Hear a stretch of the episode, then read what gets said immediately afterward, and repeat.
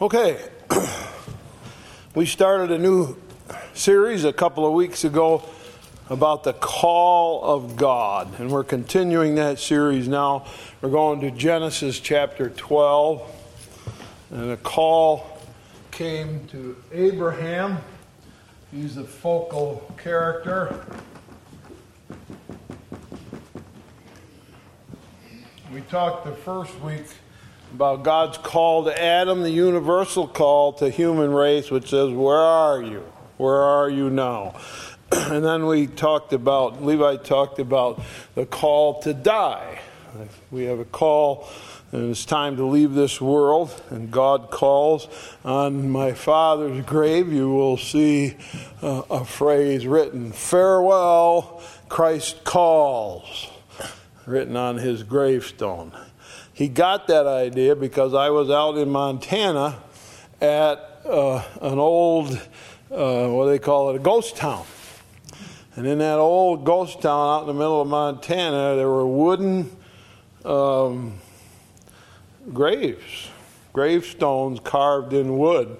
And you could hardly read some of them. Of course, wood doesn't last that long. But there was one there, and it was a whole family buried there. And the father had on his uh, piece of wood carved, Farewell, Christ calls. And we talked about that last week the call to leave this world and go up to the next. And we tend to say, don't want that to come. Well, it's not so bad. it's pretty good, as a matter of fact. Now we come to the third one in our series, Abraham, and that's the call to the unknown. Call to the unknown. And we're going to look at his story in Genesis chapter 12 and get another look in the New Testament uh, to give us first an idea what we're talking about here when we say a call to the unknown. And I will add to that uh, call to the unknown future. Call to the unknown future. Genesis chapter number 12. Here we go, verse 1. Now the Lord said unto Abraham, Get thee out of thy country, from thy kindred, from thy father's house, to a land that I will show thee, and I will make of thee a great nation, will bless thee, make thy name great, and thou shalt be a blessing. I will bless them that bless thee, and curse him that curses thee, and in thee shall all the families of the earth be blessed. And so, uh, there is Abraham at his home, wherever he lived, and God says, I want you to get up and leave home. What would your first question be? Well, where do you want me to go? Be your first question, natural question. Where do you want me to go? Would be the question, right? He didn't tell him that, did he? He said, just get up. I want you to leave home. Now, over in Hebrews chapter 11, we have the story again told, and it's clearly told us there so that we can uh, understand exactly the point of it all. In Hebrews chapter 11, we have in verse number 8. By faith, Abraham, when he was called to go into a place which he, he should after receive for inheritance, obeyed, and he went out not knowing whither he went. And by faith, he sojourned in the land of promise as in a strange country, dwelling in tabernacles with Isaac and Jacob, the heirs with him of the same promise. And so he said, he got up and left home. He said, Where are you going? Well, we're going uh, west. How far west? Well, they're going to Canaan. Okay, so he says, What do we do when we get there? Well, uh, just go there. We'll see. So he doesn't know. And the point of it. It says, Where are you going? Uh, God just said, Go towards Canaan. And that's it. Go towards Canaan. And so uh, in Hebrews again, he tells us a little bit more in verse number 10 For he looked for a city that has foundation, whose builder and maker is God, which gives us the impression that he wandered all around, which is exactly the right impression. That's what he did.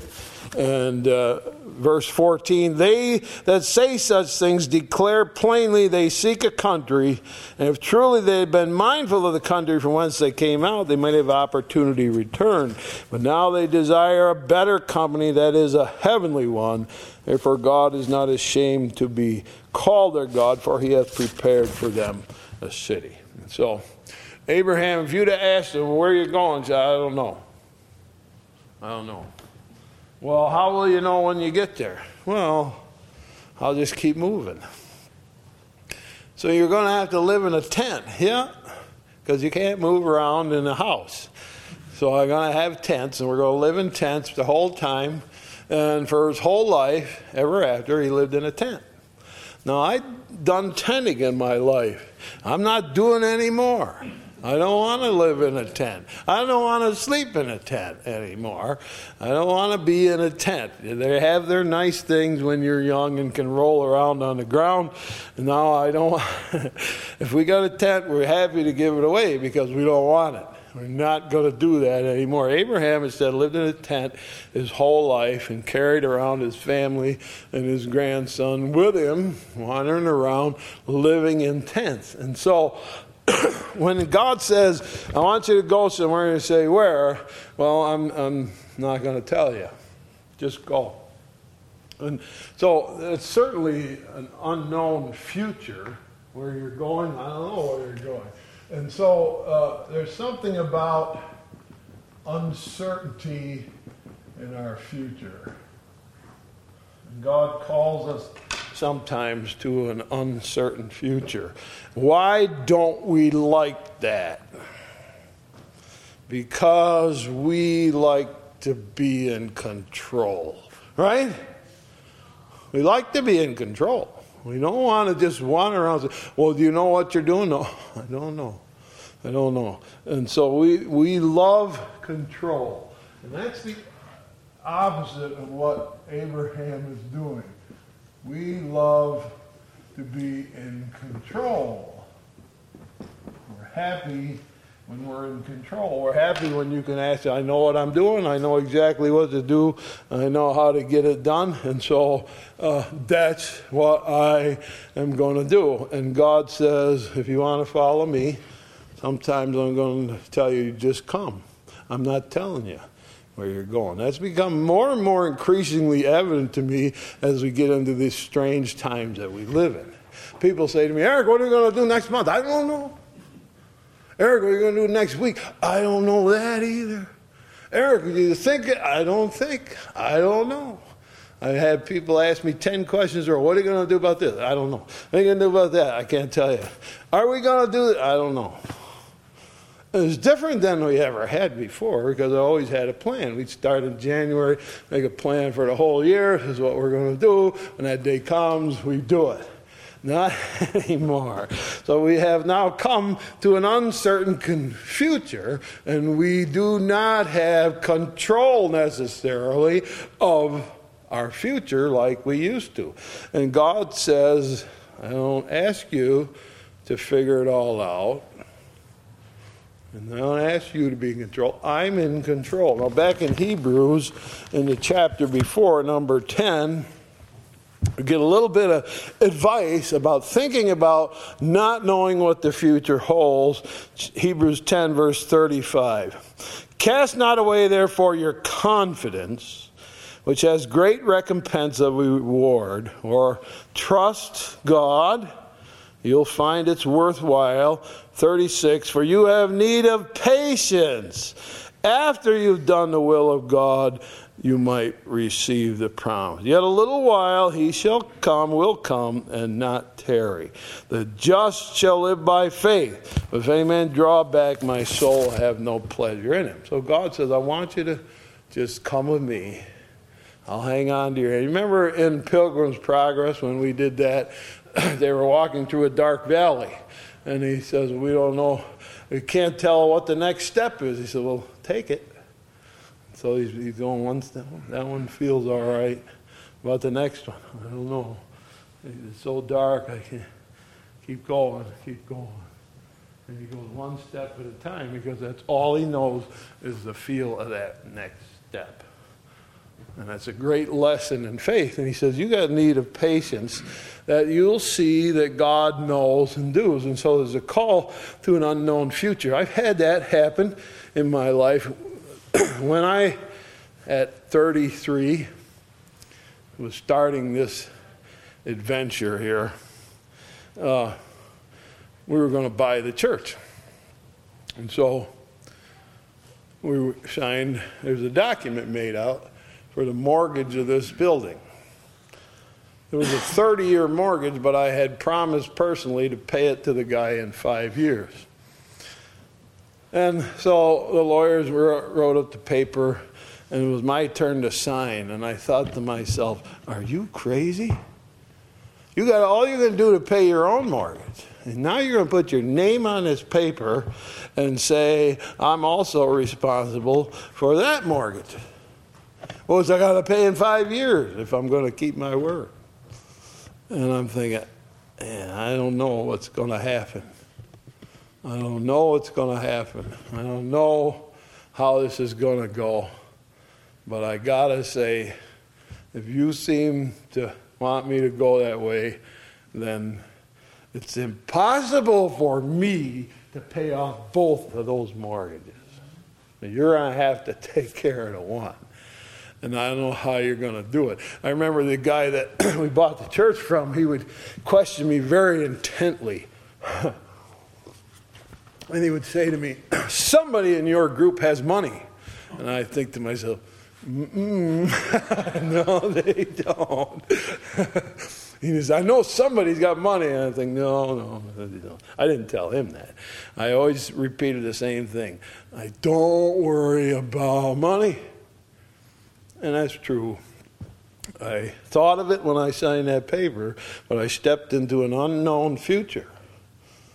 You got to say, okay, God, you said to trust me and be patient.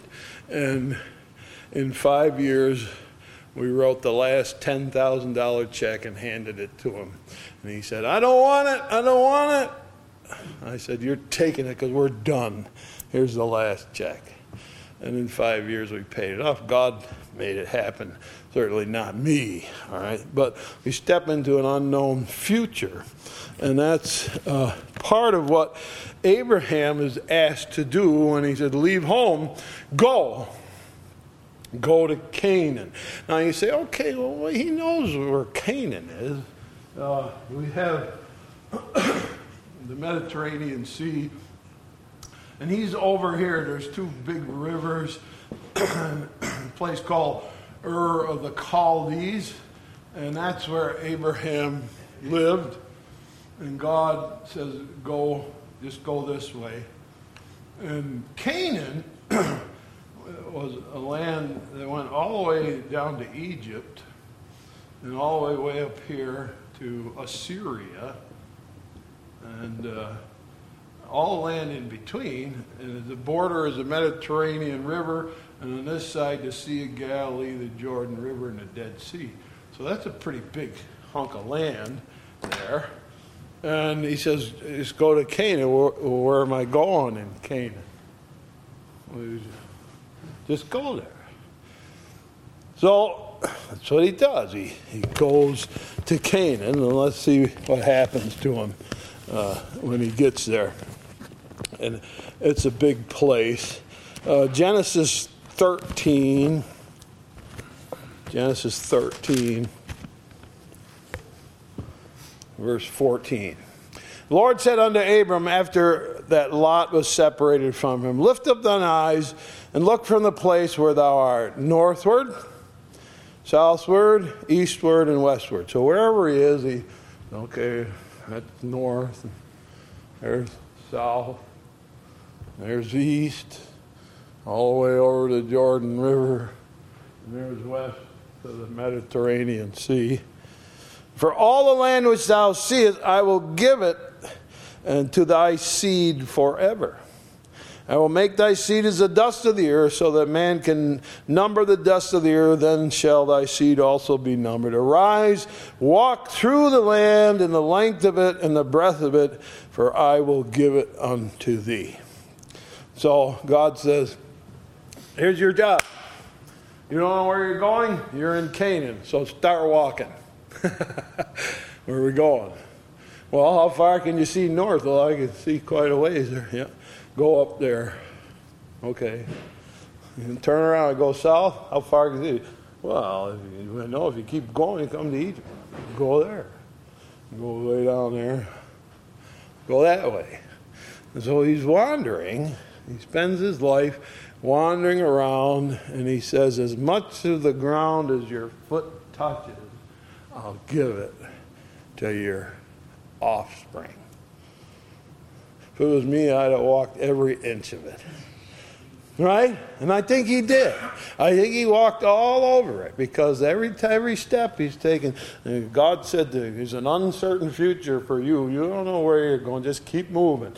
He's, now he's got a reason to move. What is it? Because everywhere my foot touches will be property for my family. That's a pretty good deal that God gave him there. Now, is there another reason that God said to him, I want you to leave and go? Is there another reason? There is another reason. We're going to take a look at that. Genesis chapter 11. We're going to see something interesting here. Genesis chapter 11, verse 31. Abraham has a father. His father's name is Terah. Okay? His father's name is Terah. Genesis 11, verse 31. Terah took Abram his son, and Lot the son of Haran his son's son, and Sarah his daughter in law, his son Abraham's wife. And they went forth from the Ur of the Chaldees to go unto the land of Canaan. And they came to Haran and dwelt there. And the days of Terah were 205 years, and Terah died in Haran. Oh, wait a minute. Abraham's father said, We're going to Canaan. Get together with Abraham and his family, and we'll start out. And they get to a place called Haran probably has something to do with their family. And they stop. And Terah said, died there. Who told Terah to go to Canaan? Who told Abraham to go to Canaan? We know God said go, right? Do you think God told Terah to go there? I would say God probably somehow said to Terah, uh, I want you in a different place. I want you to go. And so he started out, and then he stopped. He did not go. He stayed there. So that when he finally dies, now God comes to his son Abraham and says, you go. I want you to go. What's wrong with his father? Well, this may be very much behind the reason that things were like they were. Joshua, a few books over, is the book of Joshua. And in the 24th, 24th chapter of Joshua, Listen to what Joshua tells us. Joshua 24, verse 1. Joshua gathered all the tribes of Israel to Shechem, called for the elders of Israel, for their heads and for their judges and for their officers, and they presented themselves before God. Joshua said to all the people, Thus saith the Lord God of Israel, Your fathers dwelt on the other side of the flood in old time, even Terah the father of Abraham and the father of Nahor, and they served other gods. Whoops. Joshua says, so you'll know Abraham's father was an idol worshiper. The only other God, there's only one God, and the idols were God that somebody made up, and Terah worshipped idols. So why do you think he came to Haran and stopped? Because he doesn't serve the true God.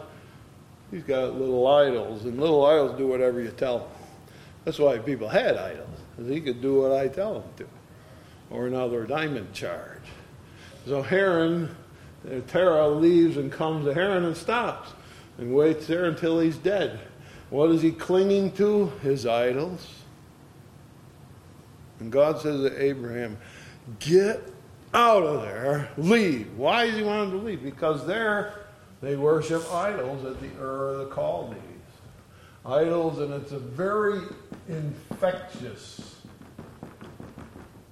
thing idol worship. They kept them behind a door. And all the doors that they had, they put an idol there. So you got one right handy, always behind the door. You need them. They had household idols, you know. So you have one on your table. Have them all around the house. You got to, so you always kind of feel, okay, he's here, I'm good. I got one behind the door if I need him. And I'm in control, and we love control. Now, God says, get out of there. And one of the reasons that God said to Abraham, I want you to leave, is because that very thing, he's got these idols, and you got to get rid of them.